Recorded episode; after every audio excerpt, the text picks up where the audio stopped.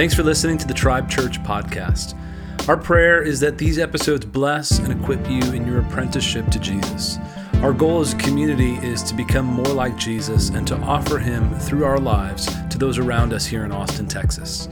More like Jesus, more for others. For more on our church, check out atxtribe.org. God bless.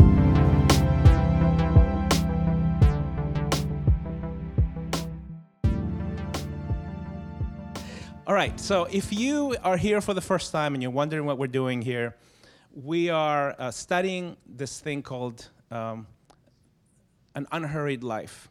And basically, the general idea is that we, we, we unpack and reveal these rhythms of life that were given to us from the beginning.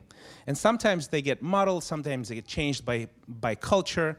Sometimes we lose track of how we are supposed to function as human beings and that sort of diminishes, diminishes our opportunity to flourish as human beings.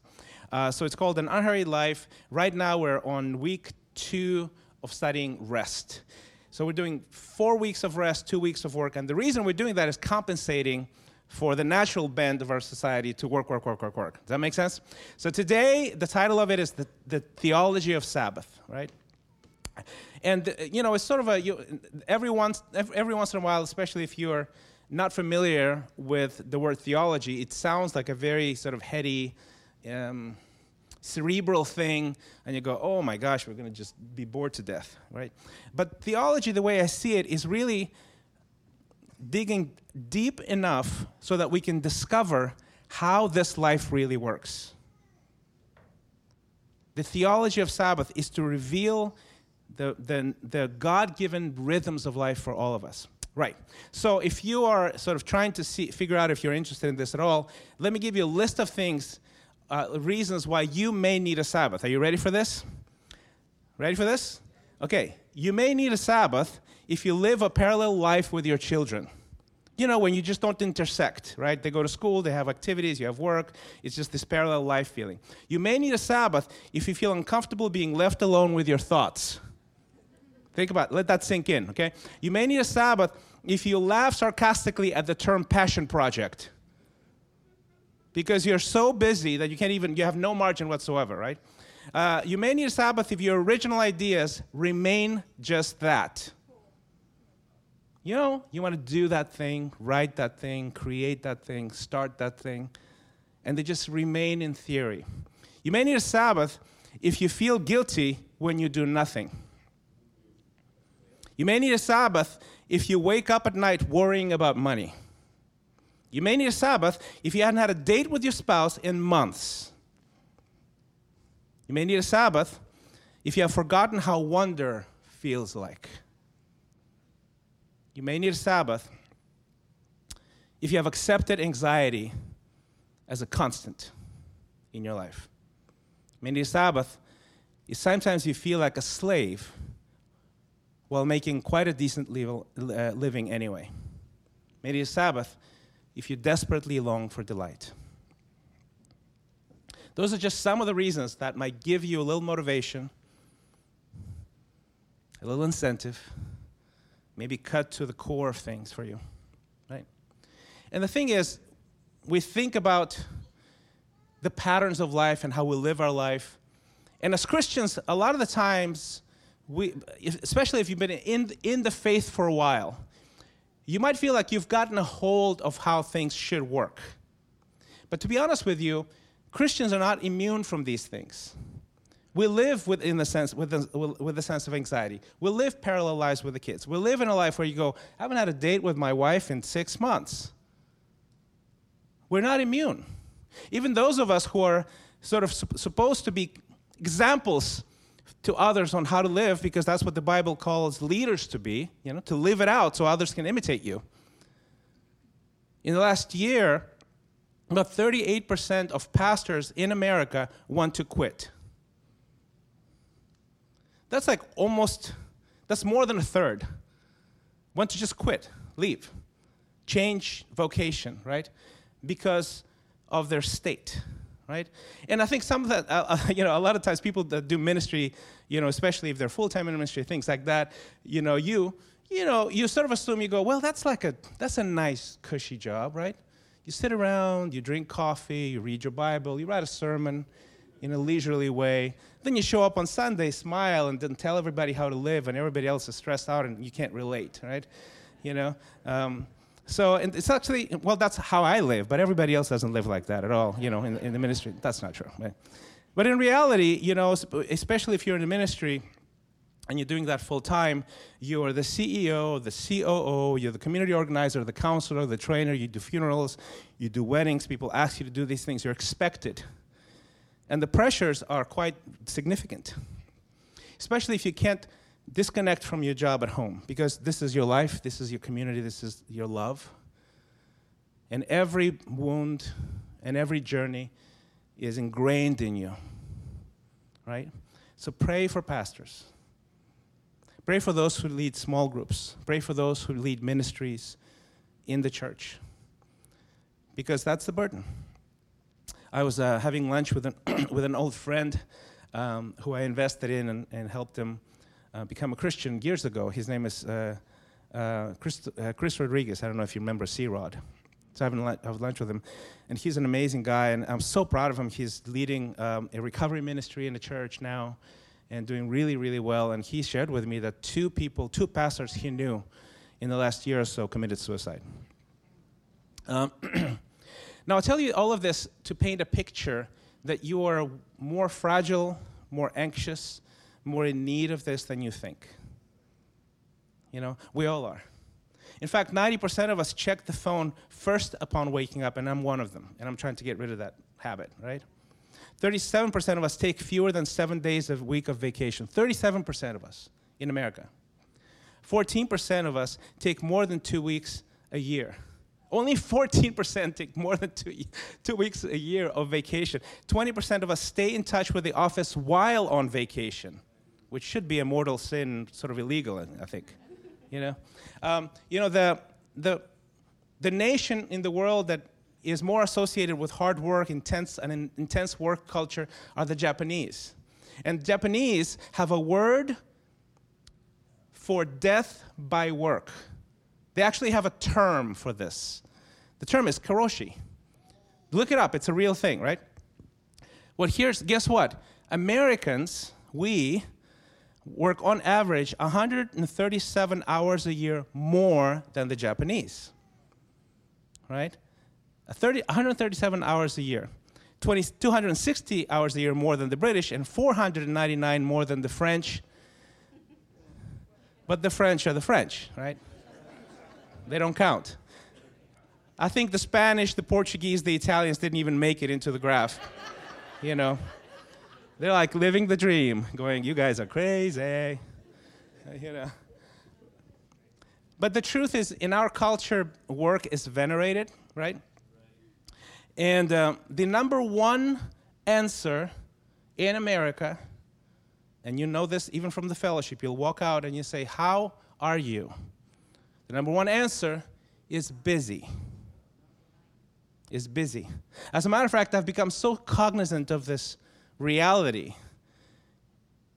that I'm so influenced by, by this idolatry of work that when people ask me, and I'm actually, I am busy because I have two jobs, I have multiple projects, I would like to think of myself as this guy who grew up overseas and looks at the American culture and goes, You guys are out of your mind. I will not stand for this.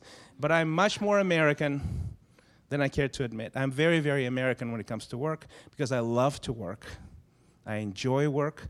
I flourish in work. I, only have, I always have like multiple projects going on at the same time. I just really love it. So I really need this. I really, really need this. And I've been cognizant of the fact when people say, How are you? to not say I'm busy and give a little bit more nuanced of an answer. Less of an idolatrous answer, because what it, when, we say, when, when we say in America, I'm busy, what we're saying is, I matter. As a matter of fact, I've been practicing the Sabbath uh, for over a decade. I think I'm calculating 10, 10 12 years, maybe 13 years, uh, with, my, with Deb. And um, uh, almost every Sabbath, I go for a long walk and I read something about the Sabbath. So I have a pile of books that I reread, then I add new books and stuff like that, right? So this one, this one week, um, I'm walking uh, on the green belt and I'm, uh, I need, and the idea is, that, is to sort of soak soak it in. Soak the sabbath theology the understanding of how it works why it's important why it's, is it life-giving every saturday so your, your mind gets reoriented right? So i'm walking around in the green belt and i'm going ah, I, want, I want to listen something i want to not read because i'm walking but i'm going to listen to something about the sabbath. So i'm literally just in the woods looking for a podcast right? So i found this podcast episode um, and it was fantastic and it was so inspiring and then i realized that this, this church called Bridgetown Church in, I think it's in Portland, and uh, it's that they have a whole series of like six weeks, I think they were doing, and I caught myself rep- being really challenged and convicted by this, because I have been practicing this for over a decade. It has changed my life. I, I sort of speak of it, I mention it uh, here and there. Uh, I've done workshops on it, I've done even one sermon on it, right here and there.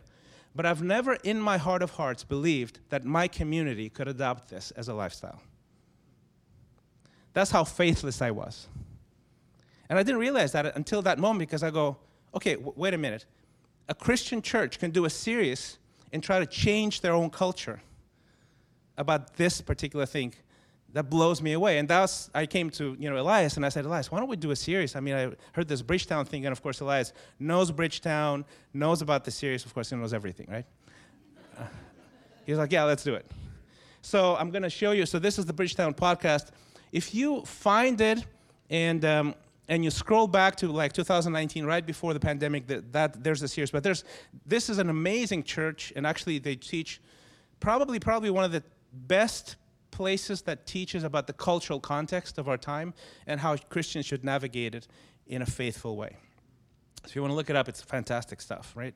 So a lot of the so this series was inspired by this series, right? So we stole a lot from it. I, at least I did, and uh, and uh, a lot of the research, some of the stuff, and obviously I've read about the Sabbath for a full decade, so there's all kinds of stuff to to unpack that I know already. Um, here's another here's another another thing. Before we go into scripture into the actual theology of the sabbath that we i want you to to consider. We all seek this this state of we all seek and crave for the state of peace and balance and joy right? In my mind the theology of that is that we remember the garden in genesis that we all know in our bones that this is how we were designed to be in f- perfect unity and harmony with the world around us, with our God, our Creator, and we want to go back. But we seek for that happiness, right? The pursuit of happiness is also, you know, in the bones of American culture. What we do is pursue it, and we don't realize that we have to live in a way that it just springs from the inside out. And part of the things that distract us is the very thing that thing that blesses us. See, we have been we have been fortunate enough to build the most efficient, rich, bountiful, stable society in the world in the history of humanity in America. We have such stability, st- such flourishing economically, right? Um, we don't we haven't seen war in, in, ever actually you know? After the civil war in the continental us that we sort of have grown to rely on that as a source of happiness and not our creator. And which is amazing and we should be grateful for this for these blessings but what we need to understand is that our happy, a happy person isn't somebody who is happy all the time. A happy person is somebody who can effortlessly interpret events in a way and not lose the peace. So when we rely on outside sources of stability and happiness and sort of, yeah, things are going to continue to go well because we have been in this place, right, for a while. All it takes is one snow, snow apocalypse to, to cure us of the illusion that we're in a stable place. Remember that? One event, just a few days of snow, and things ended. Civilization ended. Did you notice that? Didn't even take a war. It takes just a few days of snow for us to go, wait a minute. We're not secure? We don't have any water? My AC went out? You know, in the summer for five days, the world ends? Does that make sense? We are so reliant on, out, on sources that are in the very nature unstable and fragile. And because of that, we're not reliant on our God. And the Sabbath theology is the practice, the contemplation, the meditation, the immersion into the reality that our our strength is our God, our source of life is our God. Our, our Creator helped us and created us to be a certain way. That is what we're trying to uncover here. And that gives us the opportunity, all of us here, to be truly rooted, to be truly building on, on stone, on a foundation that is unshakable, and become immune to the instabilities that are inherent to life on earth. That is the very, that's the scale of what we're doing here. And to me, this is an act of repentance for my community, where I'm trying to lobby my community and actually believe that our culture can change. Does that make sense? So let's go to Genesis 1, verse 1 in the beginning, God created. That's the first verse. That is the foundational verse. He created the heavens and the earth. That is the foundation of everything. And going back to that, even contemplating on this one verse can change the way you live your life. That there was a beginning. And there's two things in this world on a highest level the creator and creation. And you are not the creator. You're creation. I am creation. And if you if you just get that on a deep level, that you are not God, your life will be better. Just one, one thing, right? Let's continue. If you skip to verse 31, here's what it says God saw all that he had made, and it was very good. And there was evening, and there was morning, the sixth day. Thus the heaven and the earth were completed in all their vast array.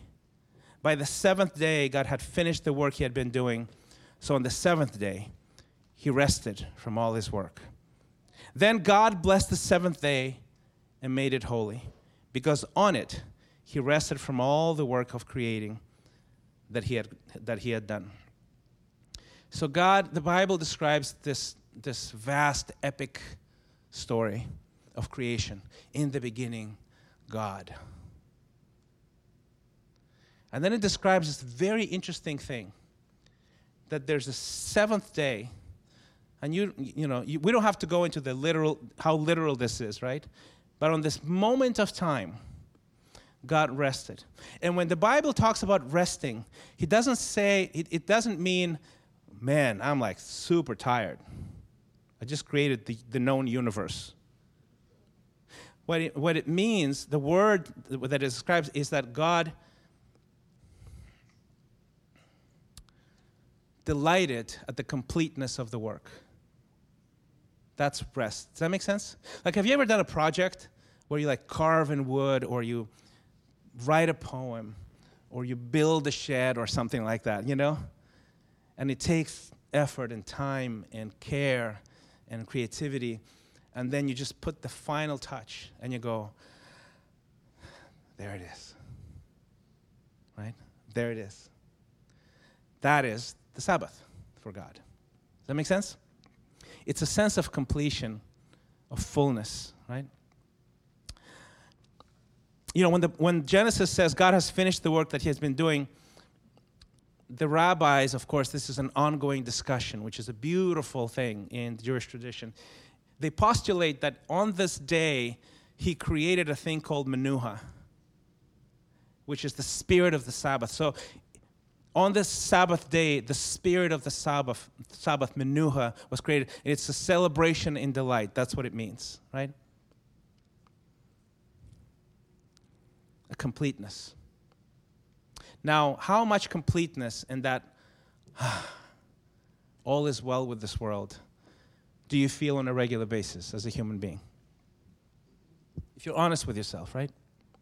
See, you know, when I was first exploring this, I was in my early 40s, and what I've what I sort of became this profound realization, a conviction, a almost like a restless realization for me that although I had seen so much in this world, I've traveled so much in this world, I've done so much of this world, in this world, I was incomplete.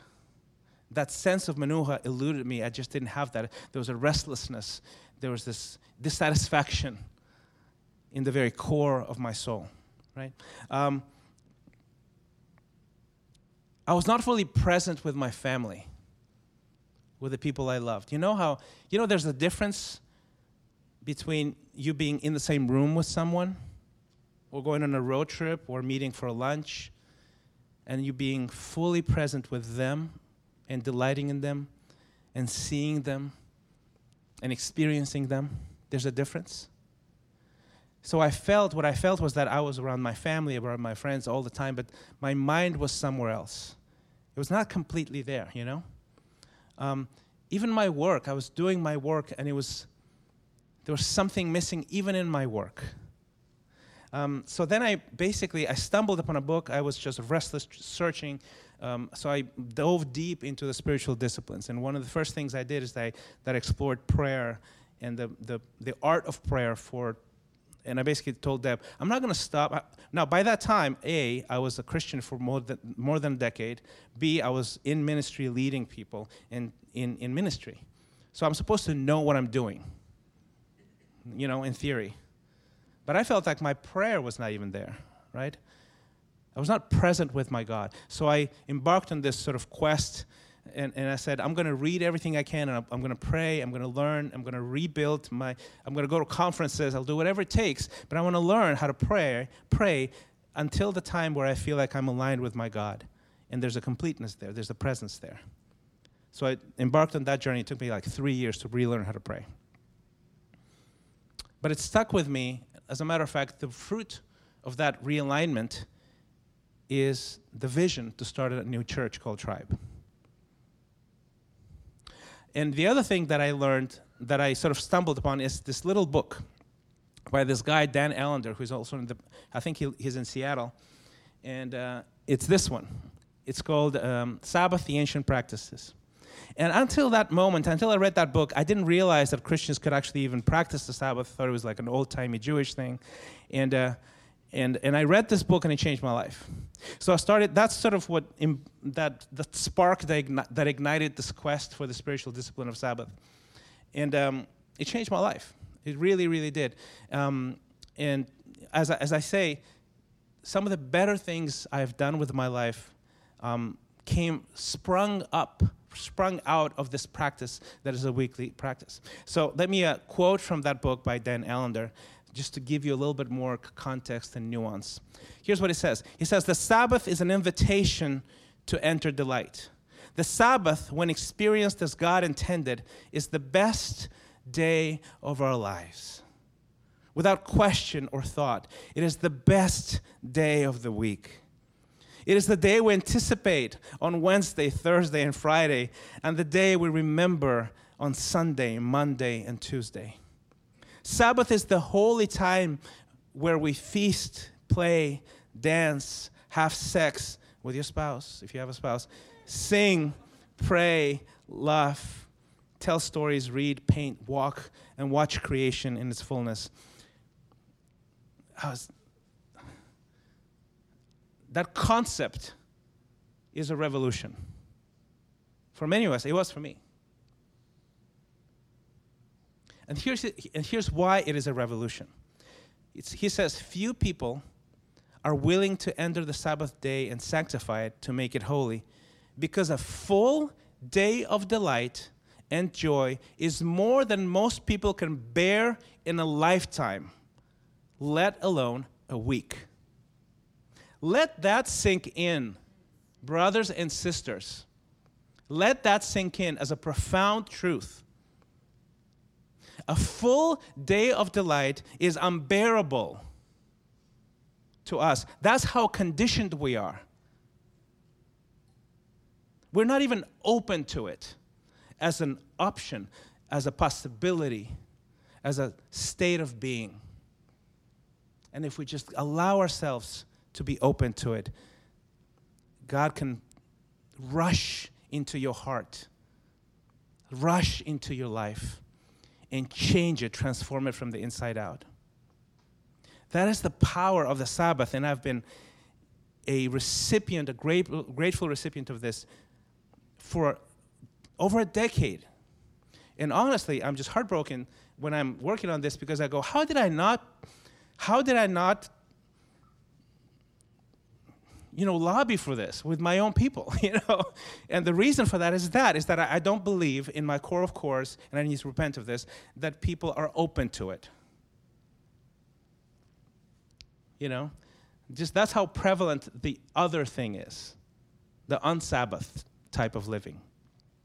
I remember, um, you know, when you enter the Sabbath, you know, remember, I, I don't know if you, if you're not here, there's a graph that's, that's called the J curve, right?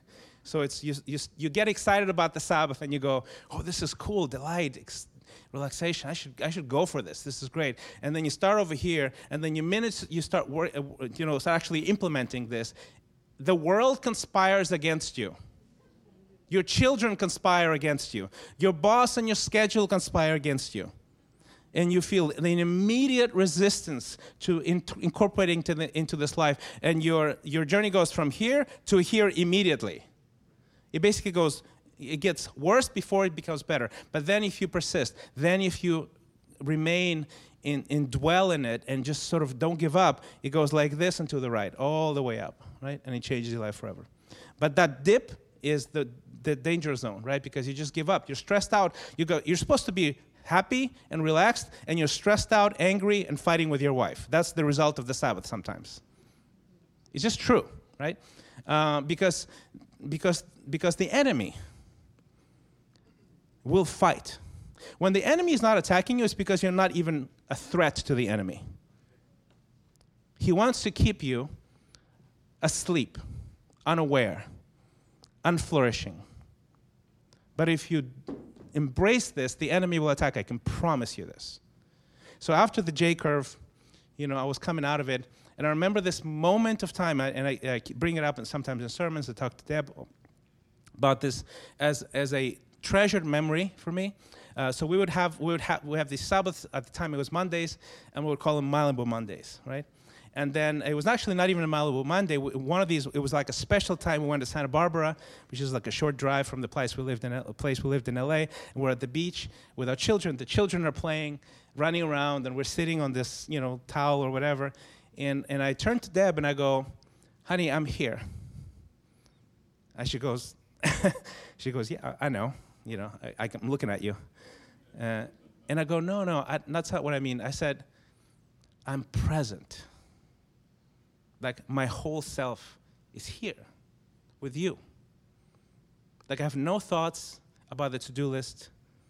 I don't want to be anywhere else. I'm not anxious about tomorrow. I'm present with you. And it was transformational. And it's the remarkable thing for me is that we live our lives, so much of our lives, without f- having even experiencing that. And we love our children, and we love our spouses, and we love our friends, and we're just not there with them. Does that make sense? Think about this. In the scripture in Genesis, we're talking back to the theology. And the theology is the very essence of how the world really works. That's why we need to care about theology. Is that God blessed the seventh day and made it holy. Okay, so let me, let me get this straight. He blessed the creation, right? He blessed humans and the animals. and creation itself. And then he blessed a day. That's what it says. It blessed, it blessed, he blessed a day. Not a thing, but a day. There's, um, there's a rabbinic tradition um, called the principle of first mention. And basically, the way they, they view it is that if a word is first mentioned in Scripture, there's a special weight and power to it. Well, the first time the word, the word holy is mentioned, it's in relation to the Sabbath. God made holy a time. Now, this to the early readers at the time where, where most of the world was a, a, a world of believers in the supernatural. And actually still is, if you look at statistically, right? It's just the Western slice of the world has sort of moved on and uh, look at everybody else as unenlightened, right? But at the time, it was it was everybody. And at the time, even if you were not Jewish, there were places that, was, that were holy a mountain, a hill, a, a, a temple was holy. So at the time when people were reading this, they go, wait a minute, a place? It's, it's not a place, it's a, it's a time? That's new, right? Uh, I, Abraham he- uh, Heschel, who is sort of the, the father of essentially modern Sabbathing. And uh, we're going to recommend his book in a later time. I think maybe Elisa's going to bring it up. It's called The Sabbath. Abraham Heschel, he says this the Sabbath, the Sabbaths are our greatest cathedrals and architecture in time. Now, if you've ever been to a great cathedral, there's some of them in, um, here in the US that are beautiful. Uh, a lot of them that are the most grand are, are probably in Europe. Uh, but if, you want, if you've you know, I used to, in my youth, dismiss them and go, wow, what a waste of money, man. That's like, they're trying to like oppress the people and, you know. Um, and then I've changed my, actually I've changed my mind as I matured because I've realized what they were trying to do is create a place so beautiful that they would elevate the human soul. At the time where most people couldn't read. So the visual part was really important. Um, and you walk into a cathedral, and you, if you've been in Europe to any, any of the places like Paris or Florence or Rome, you walk into them and the energy shifts inside of you. Right? That's what Abraham Heschel is, is talking about with a day. Imagine if it's a day and the energy shifts inside of you. And you're filled just because the day has arrived. You're filled with awe. How would that be for you? How much would that you enjoy that, right? So the, the great revolutionary thought here is that you don't have to go anywhere to experience that. You don't have to do you don't have to go to Jerusalem, right? You don't have to do this trip. You don't have to spend this money. You don't have to buy this stuff. All you have to do to, to get there to this cathedral is to stop. Does that blow your mind? All you have to do is to stop. The word Sabbath literally means stop. Okay, so if we want to unpack this a little bit more in the theology of the Sabbath, a lot of it is connected to the book of Exodus. And the book of Exodus, if you're new to the Bible, is this grand epic tale of Israel, this whole nation. Some calculate it's up to two and a half million people that were enslaved in Egypt. And through the presence of God working through his people, like Moses and Aaron and others, two and a half million people supernaturally are liberated from slavery in the most powerful, uh, from the most powerful power of the time in Egypt and Pharaoh and they're taken through open waters, uh, the opening of waters, miraculously saved and, and gone into the desert. And then in the desert, it's the most immersive and complete and utter dependence of a people from God. Because in the desert, there is nothing. That's why it's called a desert. And people need a lot of things to live and flourish and survive. Right? They need water, they need shelter, they need, they need a certain level of temperature, they need all kinds of things, right? And these people, these two and a half million people, are walking in the desert and they're completely provided for by God. And that's where the Sabbath becomes an immersive experience for them. In, in Exodus uh, 16, verse 27, the backstory, I'll tell you the backstory before that, is that food was provided from the sky. Okay? From the sky.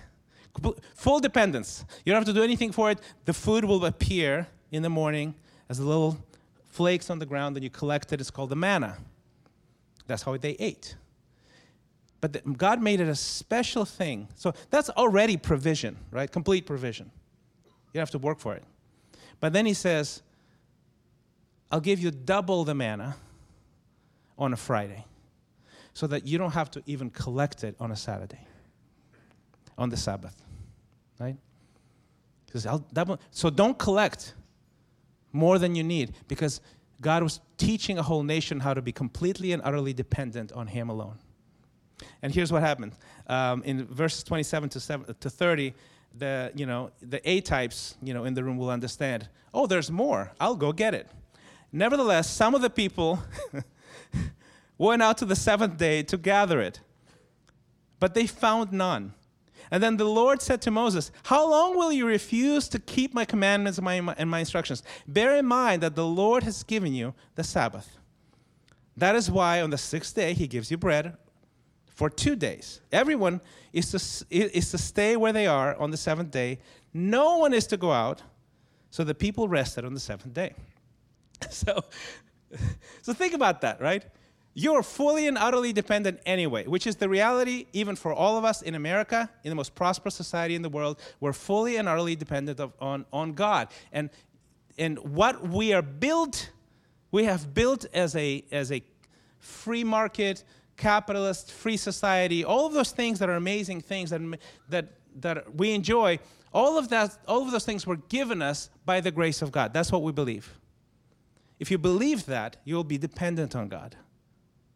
And the theology of the Sabbath is that, look, you are utterly and completely dependent on, on your God on all five days and all six days, and on the seventh day, He'll create a cathedral in time for you. So that you are you you de- demonstrated back to God with your body, with your full self. You stop producing and see what He does. That's what He's inviting uh, all of us in. And for the, all of us who have the, the same, you know, I mentioned the, the, the kiss of death, the six words that are kiss of death for anybody who wants to grow is it's easy for you to say. Those of you who are, who are thinking, there's no way, because my job, my boss, my career, my financial situation, my kids, whatever. That's God is inviting you, like He invited those people that were hustling, right, on the Sabbath, going, huh, I'll get a little extra. And he couldn't find, they couldn't find anything. He, he's inviting you to that experience. He's inviting you to, to test him that he is good. He's inviting you for alignment and rest. That's the theology of the Sabbath. The theology is that test him and see what he does you know, there's logistical, there's all kinds of objections in your mind. You know, it's super stressful actually to Sabbath. I don't know if you've noticed this, if you've tried. Um, but if you dig deeper into this, it will change your life. And one of the things that it will change is this you will, you will experience more out of the things that you think you can do supernaturally. You do less, you get more. How does that work? A, supernaturally, have you, exp- have you ever let go of something and then some things happen anyway? That. Supernaturally, just supernaturally, from heaven. You'll get a raise, right? You'll get a shift of some sort, etc. And two, not supernaturally, but naturally. And this is how it works. If you rest, if you delight, a happier, more well-adjusted person works better the other the other days. That's how it that's how it works you do more quality work because work is a big part of God's plan as well for you. Right? So you just work better, work deeper, work more efficiently, more, work more joyfully. You know who people want to work with? A joyful person. You know who people don't want to work with? A stressed out person. That's how it works, right? Okay, so before we pray for communion, I'm leaning in here, right? And as, as, I, as I said before, this is not a obligation for any of us, right? Um, this is an invitation, right? There's a moral law, uh, which is the obligation of a Christian, of somebody who submits to God, and there's an invitation to maturity and flourishing, which is optional, which basically means you can say no anytime you want. But here's um, here's a practical here. Pick a day. What's your Sabbath going to be like? How long is it going to go for? Prepare for it. Ironically, I mean, uh, in, in the Jewish tradition, you, have, you prepare for Friday night on Friday, right? Or on Thursday or Friday. You prepare for the Sabbath. What is that you need to do so that you have actually have a restful day? Right. What do you need to? So my Fridays are usually hectic because of that. Because I go, okay, okay, okay, okay. This is awesome. I'm excited about the Sabbath. It's going to be amazing. I'm going to eliminate anything that can mess up my Sabbath. Right? You you put extra work in on Friday to make sure that you know you communicate with your spouse. You go, you know, for the for the for the longest time I messed up uh, our Sabbath in our family because I would go, I would treat it as my Sabbath not our Sabbath. And I would literally, it would slip. I use the terminology, and Deb would catch me. Deb is a mature, godly woman. Uh, you know, I married up, and she would, because uh, I would get frustrated. Like, this is, we, we were discussing something too. I go, this is going to mess up my Sabbath. And she would go, what did you say? this is going to mess up my Sabbath.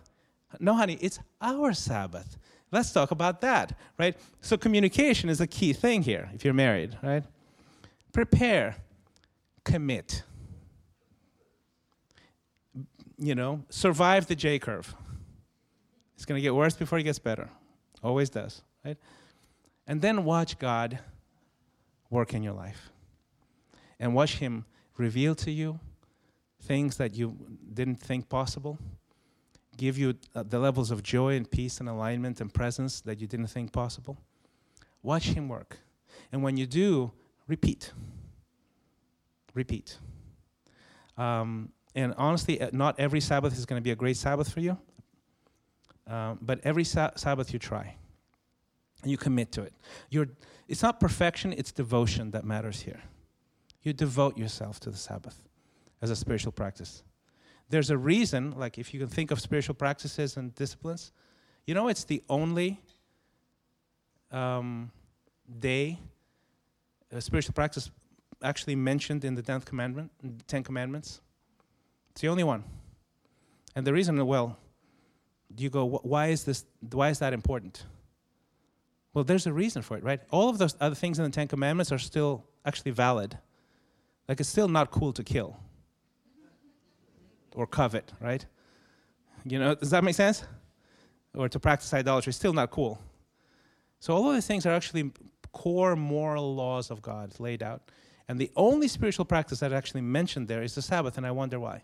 And it's, it's sort of sandwiched between your relationship with God and your relationship with people. Right in the middle is the Sabbath, because it catalyzes all of this stuff and aligns yourself with God so you can align yourself with people. Let's pray.